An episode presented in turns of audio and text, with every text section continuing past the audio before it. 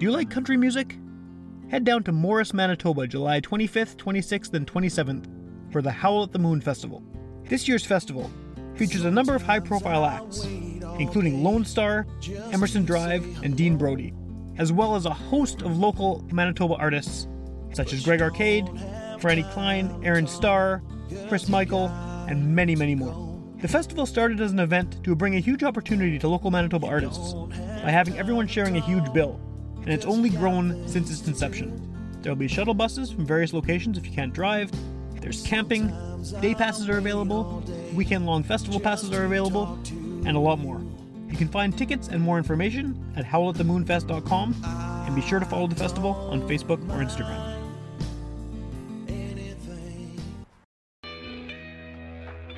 In the age of Spotify, local record stores are getting harder and harder to find. But you should check out Old Gold Vintage Vinyl Pop-Up Record Shop, which is located in the heart of Osborne Village, at Urban Waves on 187 Osborne Street.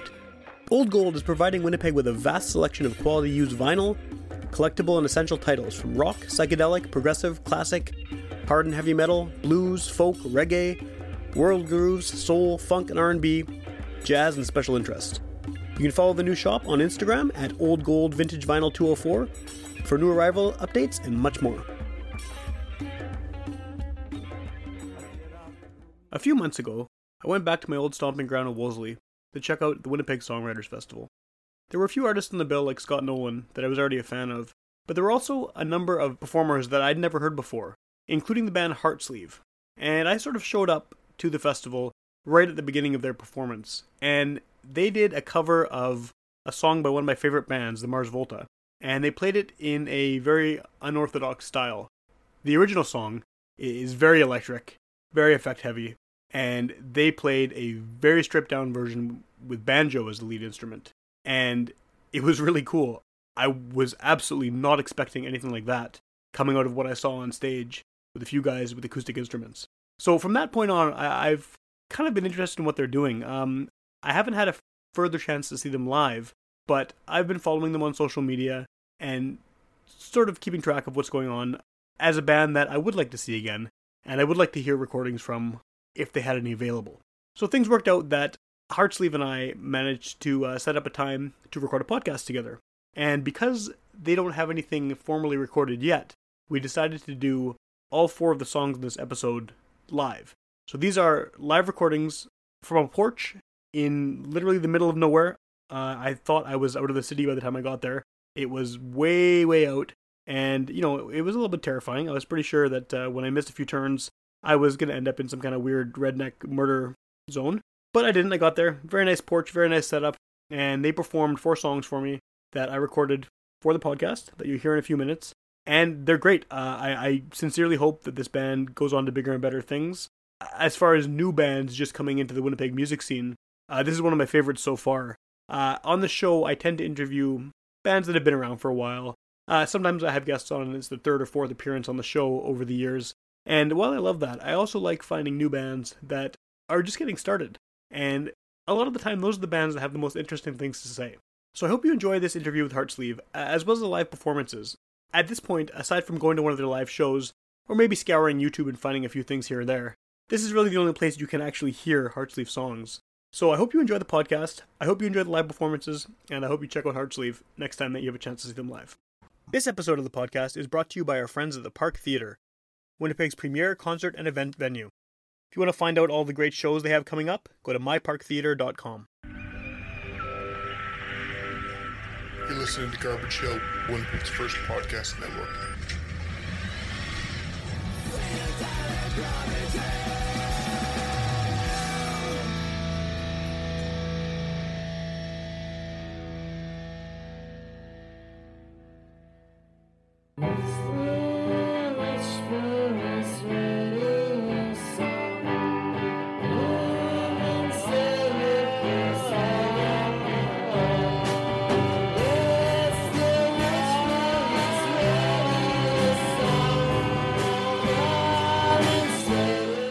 Welcome to Witch Boost Radio. I'm in the middle of nowhere. I'm probably going to be killed after this. I was, you know, as people probably know, when I'm doing the show, I travel around from place to place, whether it's, you know, in someone's apartment or jam space or back of the truck or, you know, patio or wherever. But usually I stay sort of within the city. Am I still in the city right now? Does this count? Technically, as, yeah. Yeah, technically. Okay. Yeah. It was yeah, it was very concerning when I started seeing less and less buildings and civilization. But yeah. This is a nice little porch we got here that we're sort of hanging out in. So I'm here with most of Heartsleeve. And I think that because there's so many of you here, the best way to sort of get things started is just go around the little table and everyone identify their name and what they do in the band, and then listeners can put a name to the voice. So sure. We'll just start here, I guess.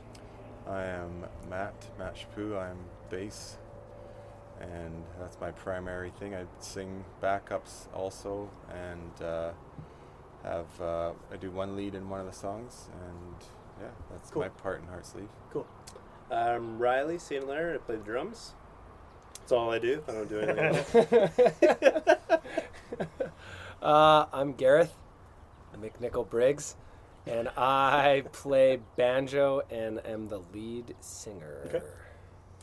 Mike Herb, I play mandolin and steel guitar. And who are we missing? Greg Fair, guitar player. Yeah, we're missing Greg. Jazzy, Jazz Dad Greg. Jazz Dad? Jazz Dad. Is that his official band nickname? Well... Old Greg is his... It's actually Old Greg is his real name. But no, he knows all the jazzy stuff, and I just show up with the banjo and hack through whatever he presents. Yeah. Cool. But, well, I think that just like to kind of frame it, when I first heard of you guys was at the Wolseley Songwriter Festival thing. Mm-hmm. And I... knew a couple people on the list of artists who were playing. I hadn't heard you before. I'd heard good things from the other guy who sometimes does the show with me. He is aware of you, and I'm not sure where he heard you first, but he likes it. Mystery. Yeah. So he's like, no, you got to check these guys out. So I was down there with my kids, who were just basically running around like maniacs all over the yards, and I was trying desperately to listen,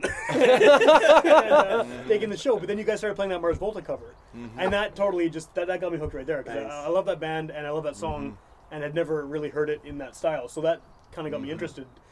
I liked the songs you played before that, but that was sort of like, oh shit, this is cool. So I guess, like, where does this band come from? How long have you been a unit? Because that's my only experience with you is that one show. So yeah, well, we're fairly new to the scene. And about that Mars Volta cover song, that was one that I knew. I initially had this hope that I would cover an entire Mars Volta album, like verbatim or like to it. And then I was like, with banjos and stuff? Well, no, like with electric guitars. Yeah. But then I was like, that's kind of ridiculous. That's a lot of work. That would be a lot. And then I just took my favorite song, The Widow, and then was like, okay, let's turn it into a waltz and see if I can figure it out by ear on banjo. Yeah. And that's kind of been a huge part of approach in this band for me, is like taking all these things that I really enjoy and like, and seeing what I can do with my ear to transfer it to that instrument. Okay. But no, I met Matt last year through my friend Chris Garner at Winnipeg Folk Fest. Okay. And it was one of those moments where my friend Chris is very, I don't know, she's very kind of intuitive and like powerful and channel-y in a way that she came up and she looked at me directly in the eyes and said, "You need to jam with Matt." Okay. And I was kind of like, okay, whatever. And then the first experience I actually had jamming with Matt was in the circus tent at Folk Fest, and there was a huge like drum thing happening. Tent was full of like 70 people. It was just packed.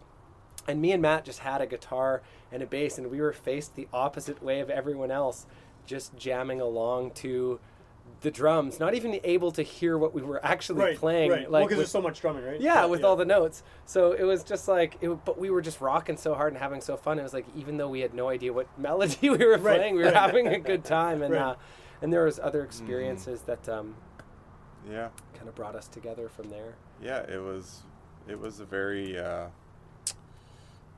strong musical connection that we kind of just established immediately, and we just had this really open jam. Was the first thing, because we're just like, well, let's just jam. And because he's like, well, I got my banjo, and I'm like, I have my acoustic bass here, so let's just do it. So we just went and right away and just had this really good like jam that sounded like we've been playing together for a long time. Cool. And a couple guys just joined in, and it was like, it was a very, very cool cohesive jam immediately. And then we're like, okay, something's here, it's like, so. This was at Folk Fest? Yeah.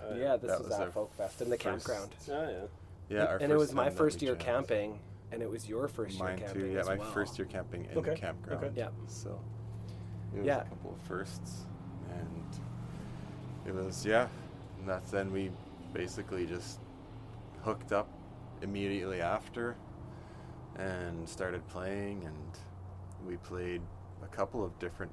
Yeah, you brought him back here. Yeah, there was a couple of... I was a little nervous. He's like, oh, I got some guys I jam with. Like, and who is this idiot? Yeah. Yeah, and I was kind of like, I was kind of apprehensive. He was like, oh, I got these guys I jam with casually on the side, blah, blah, you want to come? And I was like, well, I don't know. Like, I was kind of like a rabbit in the woods. And I was like, well, I want to jam with you, but I don't know about these other guys, kind of thing.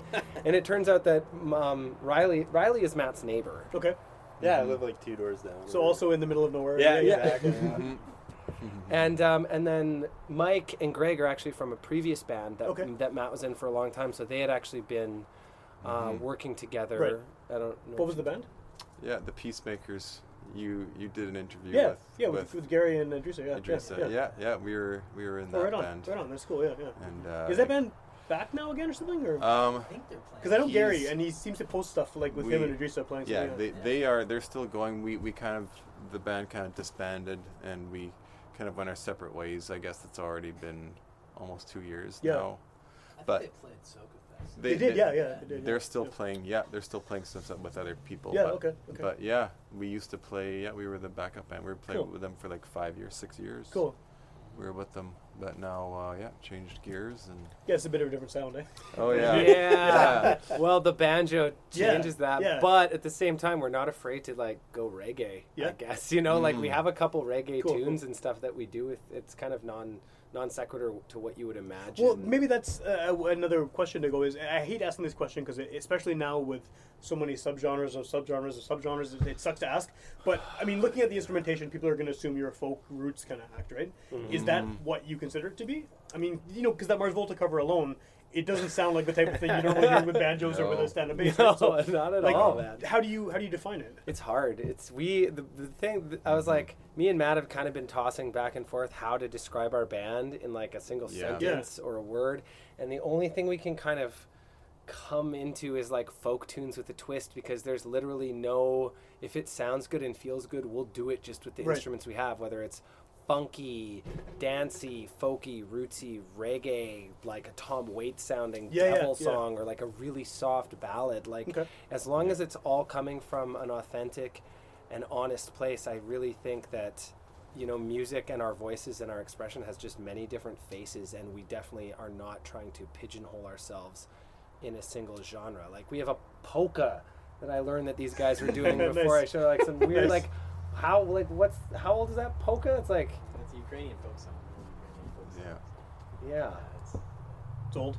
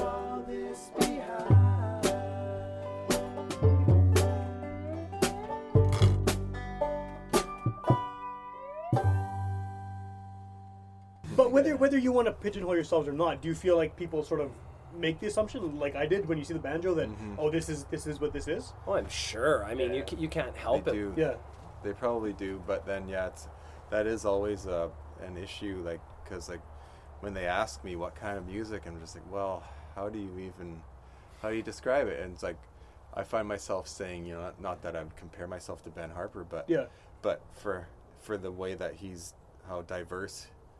Sure, he has the soul stuff and the folk stuff and the reggae and the rock. Yeah. So many different types of music that he comes out with, and you don't even know what's going to come up next. Sure.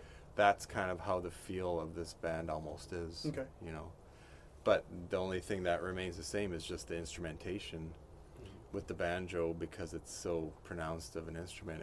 It will always make whatever genre kind of almost sound a bit, you know, bluegrassy or something. Yeah. Like that. So yeah.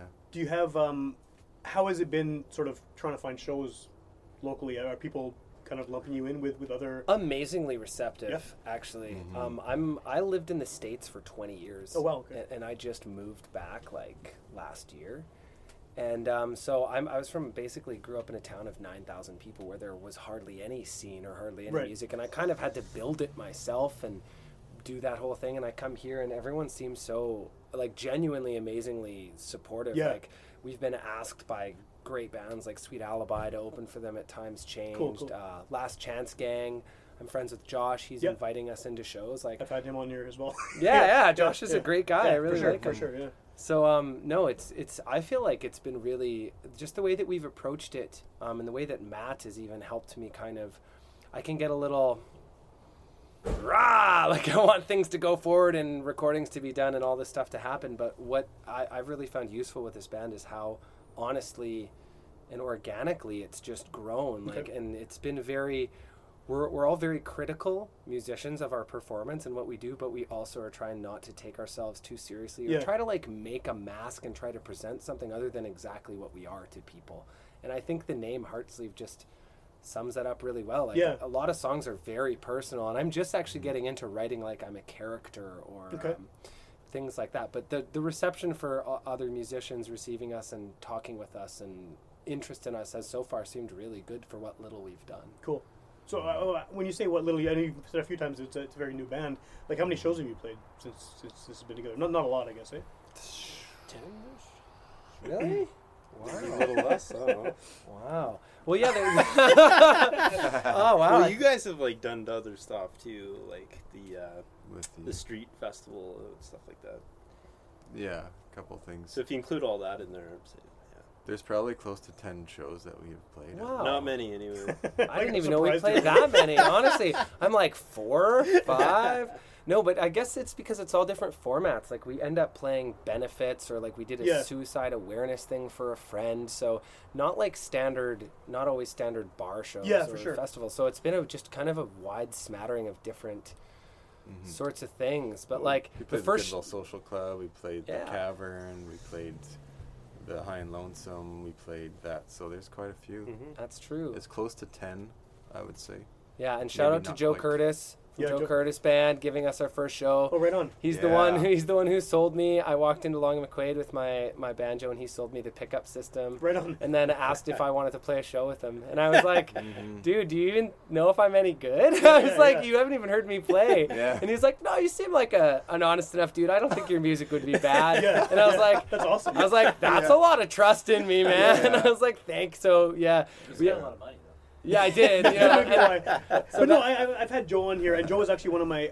I've been doing this for almost 7 years, doing this podcast, and he's the top 3 favorite interview. Like, that guy is just... He has so much to say about music, and his music's great, too. He's so good at it. I saw him at that Prince tribute. Yeah. How was that? That was unreal. Yeah, I bet, yeah. You played that? Yeah. Oh, yeah? Really? Yeah. You had a Prince guitar. No. Oh, so we love Joe Curtis. That's a cool guy to get co-signed by, though. He takes it seriously, right? And like he obviously saw something in whatever you were doing. I don't know. Just he's so we always joke at practice, like whenever we finish songs, we'd like to thank Joe Curtis for sponsoring us. Like in practice. Yeah, even like I know, and if this is the way that he finds out, I'm sorry, Joe, but we do reference you at practice all the time. That's awesome. And appreciate you. Yeah. No, that's cool. So, does the fact that you're playing banjos, you're playing a lot of acoustic instruments, does that kind of give you the ability to play smaller shows, or play as a two-piece or solo or with the full band? Like, do you have that kind of flexibility because of the type of instruments you're using? Yeah, we sometimes, well, a lot of the times we don't actually have a choice as to, because these guys are like, two of them are family men, and they're, you know, busy a lot. That's why I stopped playing events. Yeah, which is like, you know, they got tons of stuff going on, so a lot of times we have to just cut it down to a three-piece of just drums, bass, and banjo. Okay. Other times, like what you saw, was just the three guitars with harmonies. Yeah. Mm-hmm. And then we haven't played with just Mike, you and I yet, but yeah, it's just whatever, whoever's available. Okay. Mm-hmm. We just kind of make it work, and yeah, that's kind of how we've been doing it. And well, and I think we made a really conscious effort to, because it's really, we have this basement practice space below where you are. We have a PA and all that stuff, and Riley has a whole kit there, but we really made it a point to try and also come up with a version of Heartsleeve that could just play the corner of a cafe or something with this. It's amazing, this cajon that he's using for a kick is one my dad actually built for me a couple of years ago. Oh, cool, okay. And so we really wanted... It's very stripped down drum kit right there. Oh, yeah. So, like what, a hi-hat, one cymbal, the snare... And, but yeah, so it's like we wanted to have that flexibility where we can rock and we can be like loud, like, cause I've my primary stuff was like metal before this. Okay. And then somehow you got a banjo. So the crazy thing, that's a whole story about the fall down the banjo rabbit hole. But no, we wanted to have the flexibility to be able to play a big venue and be loud, but also just shrink down and have a set that could be more quiet and intimate, because I'm realizing that versatility is really just beneficial for a band, and the fact that we have all these kind of natural organic instruments, then we can make that happen. We're like, okay, let's focus on that. Are the songs kind of mutable, where you can change them enough that it'll work in all these different settings? With enough practice. Yeah. But like, do you have to make significant changes to them, or can you sort of just take the songs as you played with a full band and just play them straight up with two of you or three of you? I think Riley's maybe the one who has to make the most changes, because he's the one who's stripping down his kit. No, that makes sense. Yeah, maybe a little bit. Not too much, though. It's all pretty much the same stuff. It's it's a little bit different for me, too, just because I have an upright that I will use. I've only used it a couple times for some shows. Okay. But between the upright and the electric fretless is the other bass that I use. It's... they're completely different, right? So it's like, it does feel different, and it does sound different also. So that took a little bit of adjusting to you have to almost relearn the style, because you just can't play the same way when you're using an upright. So do you have a preference? Or does it depend on the song? The easier one for me is the electric. It's so much harder, actually. It's insane. Like the upright? It's different. And like this thing without the amps and the loudness. Oh yeah. Your dynamics have to be like dead on. Yeah, I guess, right? Yeah. It's much different. Yeah. Yeah, I think Matt really feels like when his fretless, when he has that, like, that's really his instrument, just because he can make it sing the way that he makes slides up to vibrato notes and the sustain. Sure. That's where Matt finds a lot of comfort and voice in that. So whenever he switches to upright, he's kind of like, oh, I don't know. And we're like, it's fine, man, because he honestly, he's probably one of the most self-critical people I've ever met on his instruments, and yet easygoing at the same time. Well, so. You mentioned earlier about kind of the emotional nature of the songs. When you strip them down to this kind of setting, do you feel like that comes out more, or does it change, like, I mean, the dynamic of what you're saying with the lyrics? I think it does come... I think it's easy to get lost in volume. Yeah. And you can hide in volume, right? Yeah, exactly. Yeah, like in a way, like you can hide in a loud volume, and when you do strip it down, it is more intimate and it is more real. And I have been finding that moving practice out here to where we are now in the porch has been extremely beneficial for actually listening to each other and getting those nuances. Because it's almost like when you're practicing with the PA, it's almost like a performance. Sure, yeah. And so what I've realized is that there's a big difference between... Cars run by the background. Yeah, like, what is... I don't know if this can get picked up on the mic, but it seems like it's circling the property. Yeah. That's the hearse for that. You said you weren't getting out of here alive at the beginning of the interview, and that's where your body's going. Someone call my kids, tell them. Yeah. All right, well, give me their number. I'll let them know you had a good last interview. Yeah.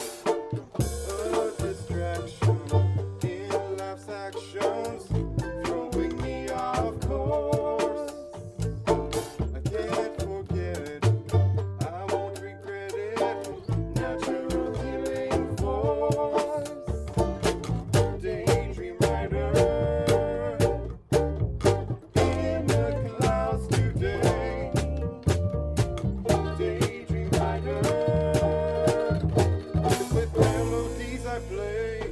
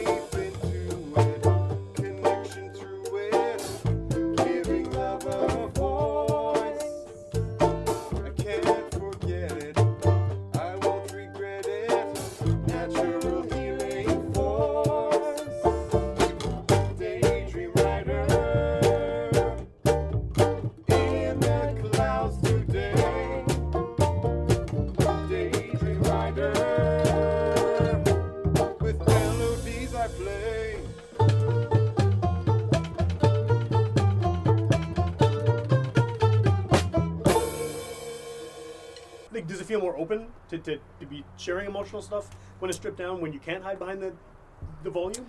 It's that's a weird question because... Okay, maybe a better way to ask the question then. If, I mean, not knowing specifically what your songs are about, right? Yeah, yeah. But, I mean, volume can also work to deliver emotion really well because it's powerful, right? And it comes out in, maybe not an aggressive way, but in a loud, strong way. Mm-hmm. And if you're singing about something sad or angry or whatever, then you can put that into a loud performance. But when you're playing something that's a lot more stripped down, you can be more vulnerable, I guess. Like, do you think that comes through more in that sense, or? I think it actually comes through either way. Okay. Because we're a band that doesn't use distortion. Right. We don't use, like, we use pedals, but, like, Mike uses, like, Jerry Garcia wah pedals on his mandolin. Yeah, right. Like, yeah, it gets real weird. Yeah. But what and the fact is that we can actually end up, and no one's really seen this live, but we just end up jamming and making crazy psychedelic spaces. Okay. But I think over the years as a performing musician, like, I have a lot of comfort. I have no nerves when it comes to a PA now, and I have developed a sense of mic control where I can create those intimate spaces. But it just depends what the venue and what the people are receptive to as well. Yeah. So I almost feel like I actually have to push a little bit harder when it's stripped down, just so my voice can be heard above the instruments and so I can deliver it. But it's really all comes down to your focus and your mindset. You know, not pushing too hard, but also not laying too far back. Like, just finding that really sweet spot in connecting to your heart, to your voice, and then delivering what it is you have to share. That makes a lot of sense, I guess. So do you, as a group, would you prefer to play, like, the full-on loud show or the quiet one, or does it not matter? Like, I'll play whatever. Yeah. Same with the rest of you guys? Like, I prefer the loud. I'm the drummer. The loud ones are sometimes, they're a bit more fun because you can... The energy's there. Because everyone's there, and you can get, like, a little bit more dynamics out of it, like, because you have that, you know, a little bit more control. Rather than if it's acoustic, it's kind of just, it's a bit harder to get, like, the dynamic volume control and stuff like that out of it, out of the performance. But you know, it's also good for sort of like a house concert type atmosphere and stuff. So. Yeah. And just becoming better I think it's yeah, I agree with that. Like becoming more aware of what your sound is like without microphones. Like, can you deliver a quality performance without relying on a PA? Sure, yeah. And that's something that we have challenged ourselves with, and hopefully are getting okay at. Well, and that probably makes you better when you do have the PA too, right? Yeah, because you've got all the nuances and the. You don't take it for granted. Yeah. So I guess, you know, you've been around for a little while, 10 shows, or maybe not. Yeah. Between 4 and 10. Right. Some small number of shows. What is the plan going forward? Like, are you guys planning on recording? Have you recorded anything yet? What's sort of in the cards for that? There is nothing recorded yet. Just, you know, YouTube stuff where friends or my wife would record. Get surprisingly decent sounding recordings and videos from phones nowadays because the microphones are so great on them. So we just have a couple things like that, basically, from an old show and from a couple things and just people. Otherwise, there's nothing. No, there's no recordings yet of our stuff. And that was something I was kind of pushing right away. I was like, let's record something, let's get it out there. Yeah. But something I've realized with this band that I haven't with other ones is that the more that we just keep practicing and writing, it's the tighter and more naturally everything kind of sits in. And then I've noticed these songs have matured to a degree that I wasn't aware of initially. Okay, just from repeated... Yeah, repeated use and analysis and just feeling it and knowing it. So it's like I, of course, am wanting to record, but I am wanting to make sure that these songs hit the right maturation point before I record it, so... Is there a danger of going too far? There is. Oh, certainly.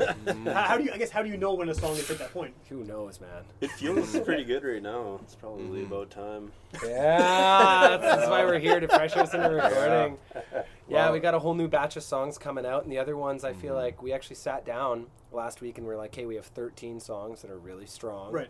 Some covers, that Volta one being one, and then we have. Well, it's a cool cover though. It's memorable. Yeah, definitely. But now, like, the second wave of songs that we're writing, it's like, it almost makes the first wave seem... It's just like, you can tell that they're even better because we're actually... Now, instead of... Like, I would usually bring a song to the table completed, and another way we'd write is we would just write on the spot, but, like, I'm just noticing that the second wave of songs is even more...